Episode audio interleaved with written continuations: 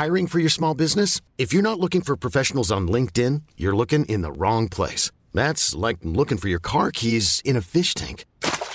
LinkedIn helps you hire professionals you can't find anywhere else, even those who aren't actively searching for a new job but might be open to the perfect role. In a given month, over 70% of LinkedIn users don't even visit other leading job sites. So start looking in the right place. With LinkedIn, you can hire professionals like a professional. Post your free job on linkedin.com slash achieve today. Millions of people have lost weight with personalized plans from Noom. Like Evan, who can't stand salads and still lost 50 pounds. Salads generally for most people are the easy button, right? For me, that wasn't an option. I never really was a salad guy. That's just not who I am. But Noom worked for me. Get your personalized plan today at Noom.com. Real Noom user compensated to provide their story. In four weeks, the typical Noom user can expect to lose one to two pounds per week. Individual results may vary. أهلا. أنا شهد خيم مقدمة سكون بودكاست آخر من إنتاجات شبكة كيرنينج كولتشرز معتقداتنا العميقة تأثر علينا أكثر مما نعي لأنه كل اللي نركز عليه يتسع. في سكون نستكشف مع بعض 30 معتقد معيق في 30 جلسة تأمل ونسعى لتغييرها بمعتقدات جديدة تترسخ في اللاواعي مع التكرار. كونوا معنا كل يوم خلال شهر رمضان. لنتوسع ولنعيش بشكل أعمق.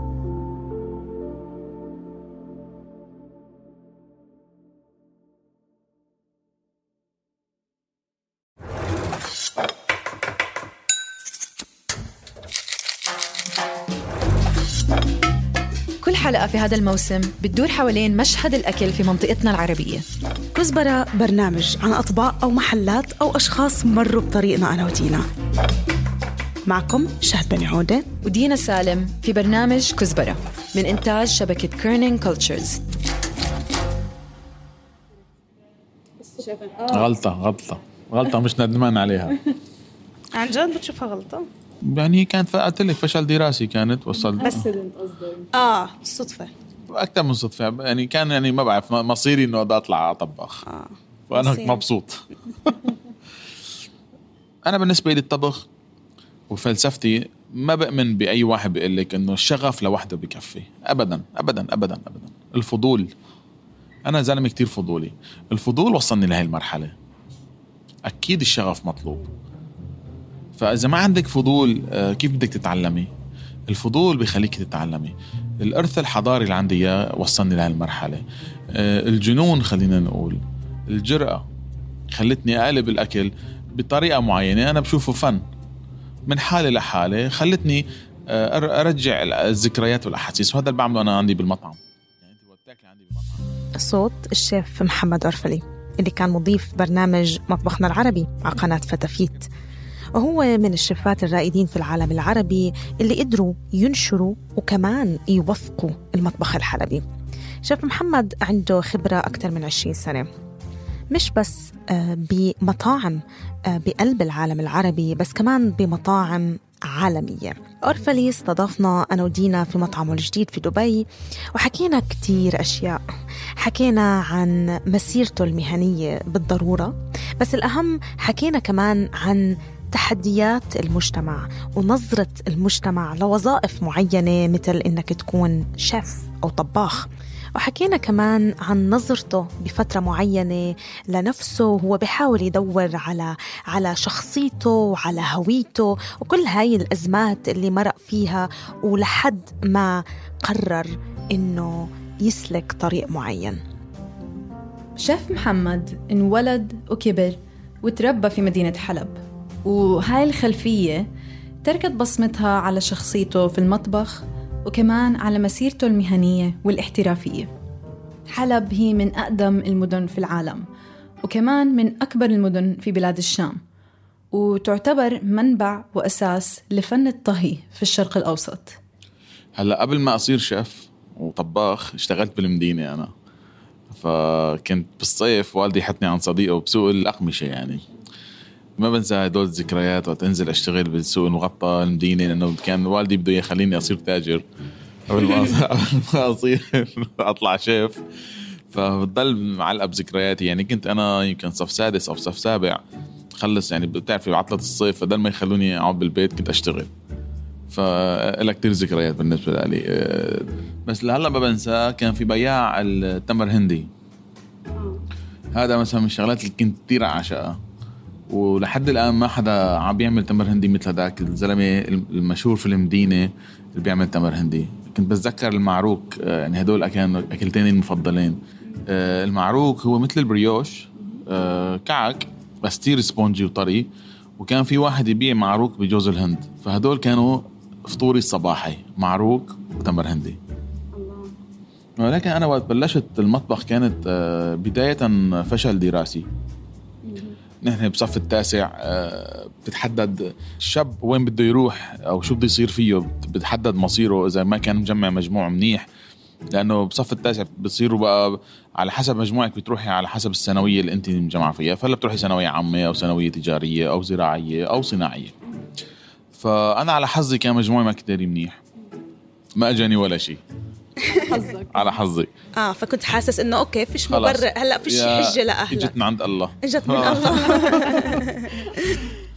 هلأ أكيد تأثير لأنه أنا خلقت ببيئة كتير حلوة أهلي وبيت جدي يعني نطبخ آه، أكل طيب وستي الله يرحمها يعني نانا نانا فطينه فطوم. فطوم. فطوم أو فطينة. آه.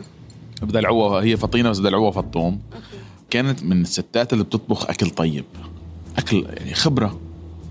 خبرة خبرة. يعني أي شيء بتلمسه نانا فطينة كان يطلع طيب. فربيان على هذا العز ربيان على هذا الدلال الأكل الطيب. فإجباري دي يكون عندي ذكريات حلوة بالأكل. كان كتير واضح إنه النظام التعليمي التقليدي كان بعيق قدرة محمد على إنه يتعرف على طموحه على شو هو بحب بشو هو بيقدر يبدع مستقبله بشكل عام. فبعد ما ترك محمد المدرسة كانت خياراته فعليا محدودة. بس بمساعدة من أبوه قدر إنه يلاقي شغل بورشة صناعية. فبعد ثلاثة أسابيع بيجي لعندي بابا وأنا بالورشة واللي فتحت مدرسة اسمها الفندقية. قلت له إيه شو بدي أعمل فيها؟ هي بحلب. بحلب. كانت أول أول مرة يعني تؤسس بتاريخ سوريا. ففتحت بدمشق وبحلب. اول تحدي كان بالنسبة لي الوالدة. الوالدة كانت من اكبر المعارضين لي انه أنا أكون طباخ. الوالد. الوالد. الوحيد كان هو عم بشجعني إنه روح فوت آه بالآخر يكون معك شهادة. إيه وقت أكون آه، بالشارع أو مثلا رايحين شي مكان وبتعرفي فأمي كتير معروفة ما شاء الله عليها لحد الآن. آه، بسميها مختارة. اللي كان يصير إنه آه، ابني بس نكون نحن ماشيين وشفت رفقاتي أنت فك لحالك خذ طريقك. ما تفرجيني وشك. لأنه ما يسألوها شو صار وشو درس وكذا إنه كانت تحسها إنه منا كثير القصة منيحة. فمره بتذكر هلا كنا ماشيين. وحدة من مش جيراتنا يعني من الجيران القريبين من البنايات اللي جنبنا. هي شو أخبارك؟ وكذا وطمنينا محمد شو جمع؟ وبتعرفي هدول المجاميع بقى. موسم. آه. فأنا طلعت فيها هيك يعني شو قصتها؟ هي ماما أمي عم تعمل لي هيك بعينها إنه روح روح. فك يلا اطلع. لزقت أنا. شو قد إيه جمعت ابني؟ قلت لها قلت لها جمعت على الحد 130 لا لا بتذكرها. قام طلعت كي طلع هيك في أمي قالت لها شو دخلتوا للصبي؟ أما قالت لامي والله ما بعرف آه، أبو محمد فوته على مدرسة هيك بيطلع فيها إدارة فنادق يعني بيطلع مدير فنادق ومدير ما بعرف شو كذا. إيه. طلعت فيها لا لا خالي طباخ بتعلم طبخ أنا بمدرسة طبخ. يعني عم بدي أطلع طباخ. قالت لي طباخ؟ أمك آه، مدرسة وأبوك مهندس. وأنت حتطلع طباخ؟ حكى لنا محمد قصة تانية عن مرة كان بيشتغل فيها في مطعم بيتزا في حلب. وهذا الإشي كان مخبيه عن أهله وعن أصحابه. وصدفت بيوم من الأيام إنه كان بضيف طاولات لما مجموعة من أصحابه فاتوا على المطعم ليطلبوا.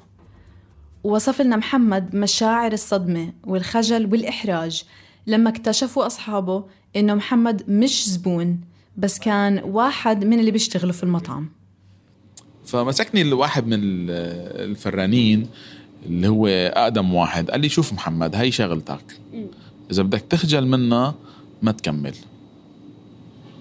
نحن شغلتنا شغلة خدمية. إن كان شيف ولا إن كان آه، جرسون ولا كان ويتر ولا مضيف نحن شغلتنا نعمل أكل ونخدم على الناس. فأنت إذا إذا حاسس إنه هي عار أو حاسس إنه هي آه، قلة قيمة. قلة قيمة لك اطلع منها. لأنه رح تفشل. يعني لازم أنت تكون فخور شو بالشيء اللي عم تعمله وما يهمك حدا. فكان هذا الزلمة كتير مؤثر يعني هي الكلمتين كانوا كانت كتير حادثة مؤثر. مفصلية هاي بي- يعني تماما فانه هي شغلتي ليش بدي اخجل منها أنا؟ وأنا إنه مشان أبرهن للعيلة ولرفقاتي وللمجتمع إنه ما بدي أطلع طباخ عربي ما بدي أطلع معلم مشاوي ما بدي أطلع لحام ما بدي أطلع فران ولا فوال. ولا فوال. بدي أصير شيف بيتزا أو شيف أو شيف بيعمل أكل فرنساوي مرموق. وأكل طلياني. آه، يعني إيه عرفتوا إنه أنا أوعى مو طباخ عربي ما بعمل طبايخ وفريكة وما بعرف شو. لا آه، نحن أكبر من هيك. فهون كانت يعني ضياع بالشخصية. شخصيتي كشف. ليش؟ لأنه ما عندي ذكريات تربطني ابدا بالمطبخ الفرنساوي ولا بالإيطالي ولا بأي مطبخ آه، أجنبي. كل مدارس الطبخ في العالم تعطي آه، ال- ال- ال- المطبخ الفرنساوي. فكان عندي أنا شوية عتب إنه نحن حلب أم المحاشي والكباب أم أم الأكل أم التاريخ آه، حلب. يعني إذا اليوم نحكي عن المطبخ الحلبي من أهم مطابخ بلاد الشام. وعاصمة الذواقين وعاصمة الأكل في بلاد الشام. فكيف إنه أنا اليوم كنت عم بدرس بمدرسة فندقية بقلب حلب بتعلم أعمل آه، صلصات أجنبية من دون ما أعمل كبة. من دون ما أعمل فتة من دون ما أعمل حمص من دون ما أعمل فلافل من دون ما أعمل فول. عرفت عرفتي وين الهوية أنا اللي عم بحكي فيها؟ فوقت رجعت لحلب وهديك يعني بعد شغل 14 15 سنة ب آه، بالمطابخ حسيت إنه عندي lack of identity. فرجعت الجذور قوتني أكثر فوقت رجعت للجذور ما كان في شيء مكتوب عن عن المطبخ الحلبي. في بعض الكتب بس ما بنعرف مين اخترع الأكل كيف وصل لهالمرحلة؟ ما في إشي موثق. ما عندنا شيء كل موثق. الوصفات في ضياع. يعني م- مين اخترع الحمص؟ مين اخترع الفلافل؟ كيف إجت؟ آه طيب أكلنا كان هيك قبل 50 سنة أو 100 سنة ولا تطور؟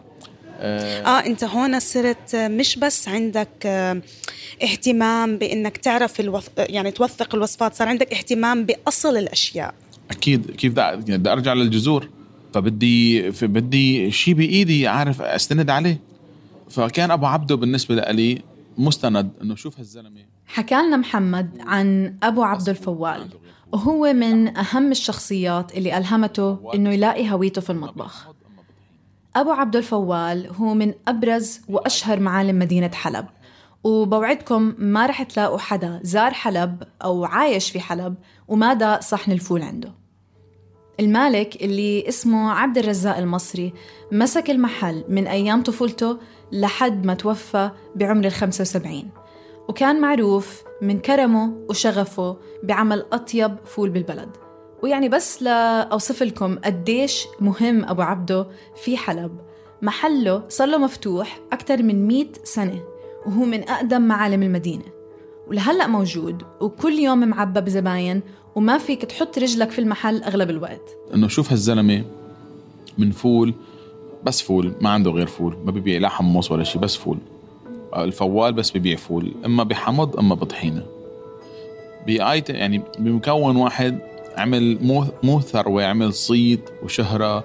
لا أبو عبده مو بس ألهمني أبو عبده وقت أنا آه، كنت ضايع ما عندي هوية بالمطبخ. فكان الاستمرارية اللي هي خلتني يعني ألهمتني إنه كيف هو مستمر وعمره كان كبير بالسن وواقف على شغله واقف عم بيشتغل ووقتها هون سألته أنا قلت له شو اللي مخليك أنت تضل لحد الآن؟ يعني كان عمره بهديك الأيام بالسبعينات واقف عم بيشتغل على إجري يعني واقف هو ماسك ماسك البسطة تبعته. قال لي المسؤولية محبة الناس مسؤولية. راجعين بعد الفاصل.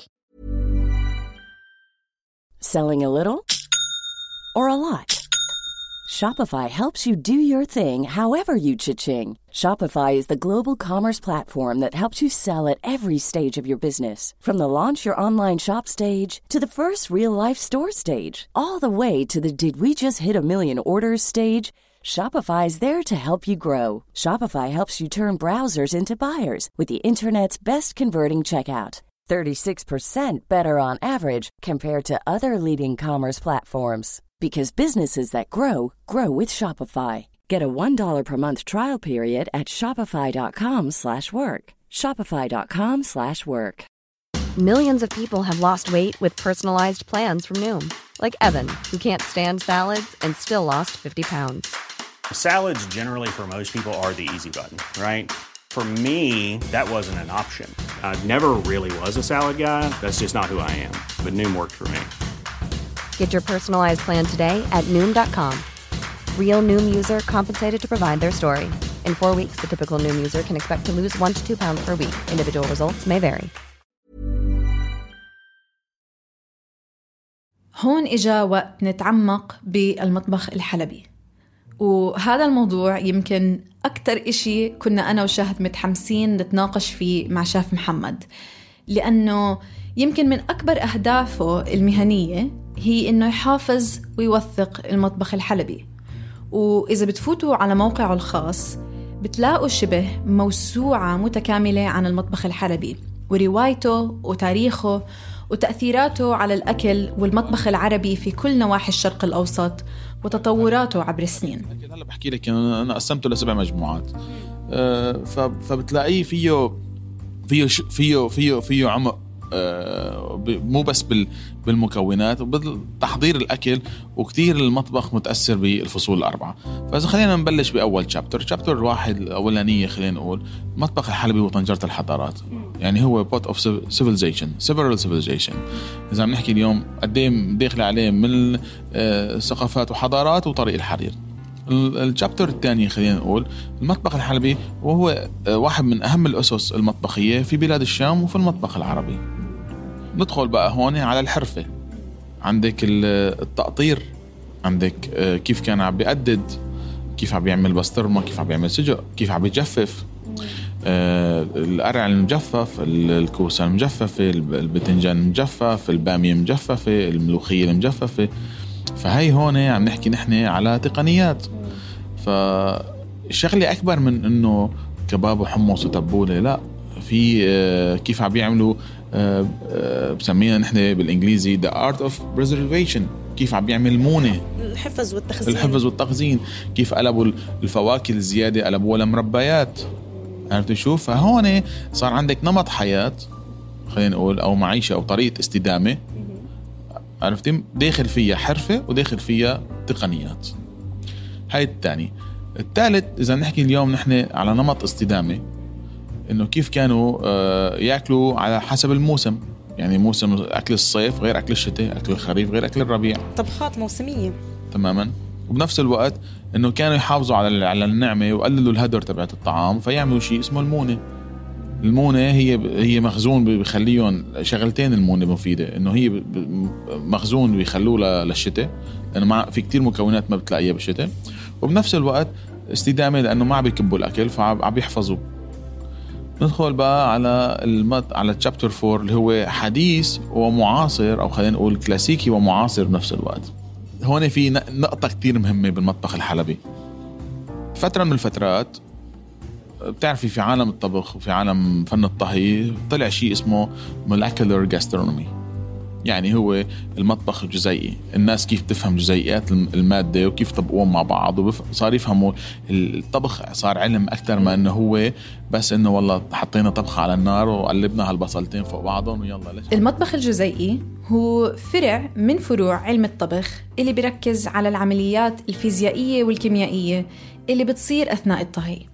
ومن ضمن هذا الفرع هو التلاعب في هاي العمليات والتفاعلات لتعزيز النكهات في الأكل. وظهر المصطلح هذا أول مرة في عام 1988 من وراء علماء كان عندهم اهتمام في الطبخ كعلم ويعرف كمان كعلم المطبخ المعاصر. تطور التكنولوجيا ساعد كتير في ظهور آه، فن الطبخ الجزيئي. وصارت التكنولوجيا الحديثة جزء لا يتجزأ من التقنيات الحديثة للطبخ. شغل محمد آه، كتير بيركز على دمج الأكل العربي مع المطبخ الجزيئي. اكتشفت بالمطبخ الحلبي إنه نحن مو بس آه، حديث ومعاصر وكلاسيكي بنفس الوقت مولكولر فيه خمس عوامل مهمة لأنه هو آه، فيه آه، المتعة تبعت الست طعمات الأساسية. أغلب الأكلات الحلبيه فيها حامض حلو مر مالح و umami. umami يعني هو the mono glutamate acid اللي هو الطعم الطيب. مثل ما وصف لكم شيف محمد أمامي يعني الطعم اللاذع اللطيف. وهذا حرفيا. وهي كلمة يابانية. وبالعادة من دون الأمامي في الأكلات اللي فيها مرقة اللحوم والمنتجات المخمرة كمثال. وهي تفاعل كيميائي بس كمان هي تجربة محسوسة في نفس الوقت. الأمامي بيجي من من من كذا آه، مكون. بيجي من البندورة من دبس البندورة من أي شيء مخمر مجفف. فيه أمامي. مخمر ومجفف. مخمر ومجفف. يعني دبس الفليفلة فيها تخمير بتعطيك أمامي. عندك رب البندورة بيعطي أمامي البندورة لحالها أمامي. فهدول أغلب الأكلات في أكلنا فيه أمامي. والعامل السادس هو الدسم. لأنه الدسم بيحفظ تطابق بيحفظ تطاير الجزيئات المتطايرة من من من كل من كل المكونات. فعندك ست ستة مهمين جدا. فكلهم موجودين بالأكل الحلبي لذلك وأنت عم تاكلي بتقولي يا لطيف شو طيب؟ ديليشز نظرة محمد للأكل والطبخ كتير مميزة وفريدة لأنها ببساطة بتجمع بين كتير عناصر. بتجمع بين العلم والتكنولوجيا الإرث التاريخ الثقافة وطبعا لابد من هيك شوية سحر. وأنا ودينا بكل صراحة كنا مدهوشين من كمية الأشياء اللي تعلمناها من وراء قعدتنا مع محمد. بس يمكن أكبر بصمة تركها محمد هو اكتشافه من خلال بحثه العميق في المطبخ الحلبي وتاريخه إنه هو عن جد فعليا مطبخ متقدم. ومع إنه تاريخه عريق وعن جد بيستسبق المطبخ الجزيئي المعروف اليوم بكلمات محمد المطبخ الحلبي هو مطبخ كلاسيكي وحديث في نفس الوقت.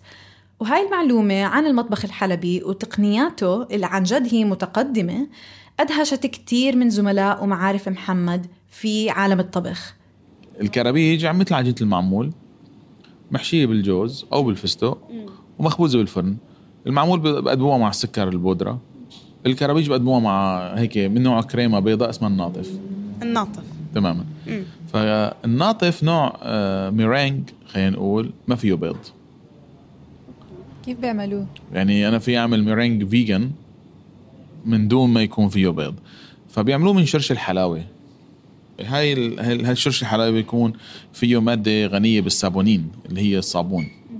فبيستخدموها ليعملوا فيها صابون وبيستخدموها ليعملوا فيها الناطف فبالإنجليزي اسمها سوب وورت بياخذوا الشرش الحلاوي بنعوه بالمي آه، بيغلوه فبتصير بتنتقل كل الصابون للمي للمي. ثاني يوم بيرجعوا بياخذوا المي بكبوا الخشب أو الشرش العود وبياخذوا المي بيخفقوها وبنزلوها لقطر سميك فبتصير بتقلب من مي لميرينج شيء هيك لونه أبيض كريمي بيشبه المارشميلو. وما له علاقة وما فيه بيض. يعني ما فيه بيض. توقعت آه بياض بيض مثلا. ابدا ما فيه بيض. طعمته له هيك character خاصة. ال texture تبعته قوامه خاص بس أنت اليوم عم تعملي molecular gastronomy نفس الوقت كمان نحن عندنا شيء بحلب اسمه شراب اللوز. فشراب اللوز بيقدموه دائما بالاعراس اللي هو حليب حليب اللوز بيعملوه عنا. ودائما شراب اللوز عليه من فوق رغوة. يعني عليه فوم هذيك الأيام كانت شغلة كتير كبيرة تعملي هيك أكل عليه فوم وقصة. فكان نعمل فوم من شرش الحلاوه فلسفة أورفلي بالحقيقة مثيرة جدا للاهتمام. آه، بالنسبة له فعلا الطبخ مش مجرد ممارسة عادية هو راح لأبعد من هيك بكتير. وحكى لنا عن العناصر اللي برأيه بتأثر كتير على الطعام والنكهات اللي فيه. يعني أعطيكم مثال. أورفلي بقول إنه الدماغ والطعام مرتبطين ببعض كيف؟ النكهات المخزنة بالذاكرة بالعادة بتكون مرتبطة آه، بذكريات بأحداث بتجارب بناس والدماغ بيعمل على تحفيز هاي الذكريات واللحظات وكل الأشياء اللي عم نحكي عنها خاصة لما تكون النكهة بتعود لأيام الطفولة. يعني لما تكون النكهة هالقد آه، محفورة بالذاكرة فجميع هاي العناصر آه، مهمة كتير لأنها بتأثر بالمشاعر وتعكس انطباع خاص عن هاي الأكلة. الذكريات مهمة. أه كل أي حدا بتسالي وين أطيب أكل بالنسبة لك؟ أكل أمي أطيب أكل وأطيب شيء في الدنيا. أكل أمه أطيب أكل لأنه مربوط بالذكريات مربوط بريحة البيت بال خلينا نقول تبع البيت. أيام حلوة بالنسبة له. كلها مدموجة بهي الذكريات فدائما بترجعوا لها وبياكل من أمه بترجعوا لها لهذه الذكرى. بس في شغلة كتير حبيتها وأنت بتحكي عن فكرة النكهات وتطور النكهات. أنا هاي يعني بالنسبة لي أدهشتني إلى حد ما لأنه كنت بقول لدينا وأنا صغيرة أو قبل ما أتغرب كنت دائما كتير نيئة بالأكل. ما باكل أكلات معينة كثير أكلات ما باكلها. وبعدين صرت باكل تقريبا كل إشي. فأنا شو كنت بفكر؟ كنت بفكر إنه تعرف هيك لما تتغرب وتتبهدل بتصير إنه تقدر هاي الأشياء. بس هي كمان بالحقيقة هاي الفكرة تاعت إنه لا أنا عن جد ال taste تاعي تطور وتغير. 100% بتغير ال taste بتغير. آه بتغير مخزونك آه آه الفكري للمكونات للطعمات لأنه دائما هون بنرجع للذكريات. الذكريات هي مهمه ممكن تكون ذكريات قديمة ممكن تكون ذكريات جديدة. سألنا أورفلي عن الطبق اللي الكفيل أو بالأحرى ممكن إنه يمثل المطبخ الحلبي. وما بدي أخبي عليكم إنه يجاوبنا على هذا السؤال كان تحدي بالنسبة له محمرة. المحمرة نوع مقبلات آه، أو تغميسة خلينا نقول معمولة من الجوز دبس الفليفلة والكعك. يعني هاي وحدة من ال signature الأساسية بالمطبخ الحلبي. صراحة بدي أكون يعني بكون كثير عم بظلم مطبخ حلوي إذا بدي أقول طبق واحد. بس إذا بدك بقول لك مثلا بالمقبلات في المحمره وفي اليالنجي آه، إذا بدك بالكباب أه بقول لك الكبة المشوية والكبة المبرومة. ما بعرف شو بدي أقول لك كثار كثار بالمشاوي آه، السيد تبع المشاوي أنا بالنسبة لي عندك الكباب باذنجان واللحمة بالكرز. هلأ ممكن نحكي عن اللحمه بالكرز؟ لأنه هاي الأكلة اتخذت من لمطابخ انتسبت لمطابخ تانية. آه، بسبب فقرنا نحن الحلبية أو السوريين بشكل عام نحن ما بنعرف نعمل marketing لحالنا بدي أقول لك ما, ما يعني ما في marketing. مشكلة بالترويج القدره ابدا على الترويج ابدا. لأنه كنا دائما معتبرين حالنا يعني نحن السمكة اللي بتطلع من المي بتموت. فيعني بالنسبة له آه، ما في ولا واحد صاحب مطعم حلبي في كم كم شخص آه، بس الأغلبية إنه بالنسبة له حلب هي أم الدنيا. وليش بده يطلع يفتح فرنشايز بالشام مثلا؟ أو يطلع على عمان يفتح مطعم حلبي؟ وما فارقة معه هو أنا مطعمي شغال وأموري كثير منيحة وعايش بحلب وبعمل الأكل اللي بنحبه.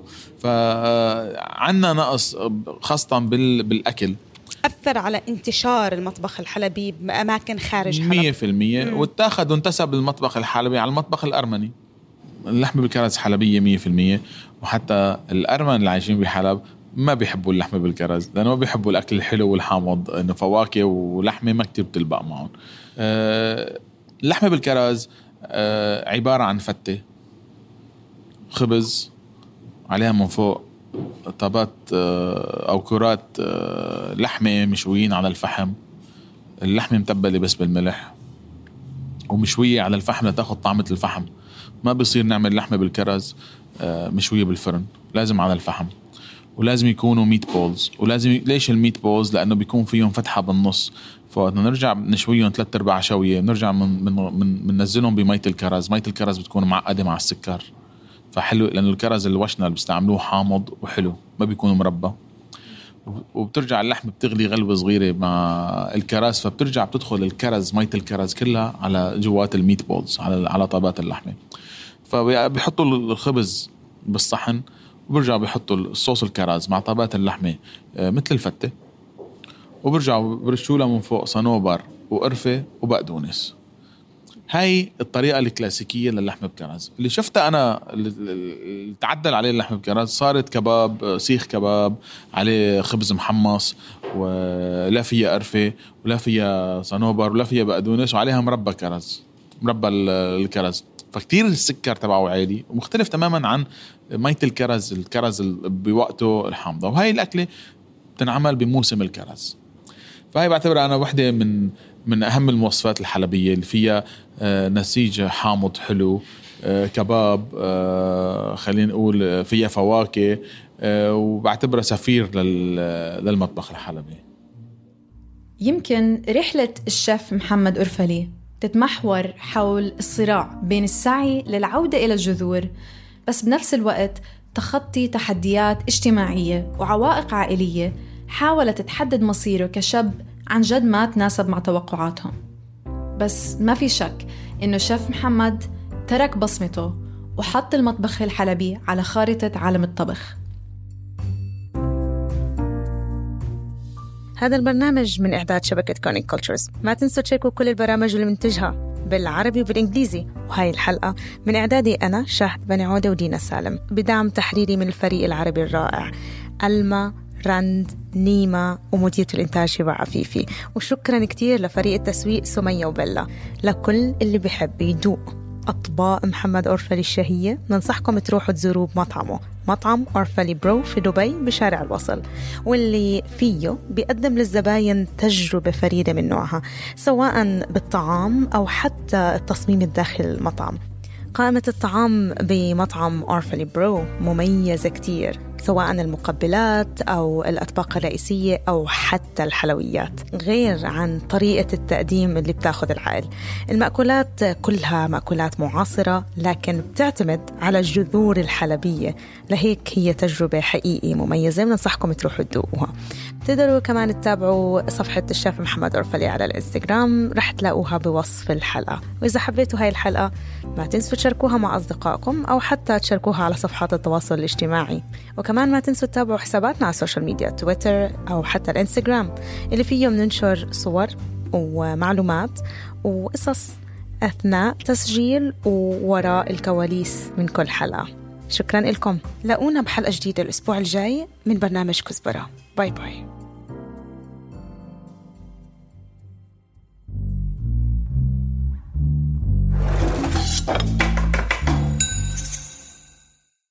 مرحبا. أنا شهد معدة ومنتجة بشبكة Kerning Cultures حابة أشارككم واحدة من تعليقات مستمعينا اللي كتير بفرحونا برد فعلهم على القصص اللي بننتجها. نعيمة من السعودية بتقول لفتني جدا طريقة شرح التفاصيل اللي خلتني أعيش جوا الواقعة وكأني بتفرج على حلقة من مسلسل. شكرا كتير يا نعيمة. ونتمنى دايما نكون عند حسن ظنك. تقديركم ومحبتكم كتير بتفرق معنا وبتخلينا دايما نسعى لنقدم أفضل جودة محتوى. وشكرا لكم. بحبكم قد ما في زيت في الزيتون. بحبكم وأنتم مية العيون. أخذت وقت تعرفت أنه أنا أكتر من جسد وبس. بنحب نشكر كل الناس اللي وثقت فينا. وثقت فينا أنه نوصل أصواتهم قصصهم وحكاياتهم ومشاعرهم للعالم. هلأ بتقدروا أنتوا كمان تكونوا رعاة لفريق كارنين كولتشرز تقدروا تدعمونا من دولارين بس بالشهر. تقدروا تدخلوا على patreon.com slash corningcultures أو تضغطوا على اللينك اللي بوصف الحلقة شكرا ودمتم بحب وسعادة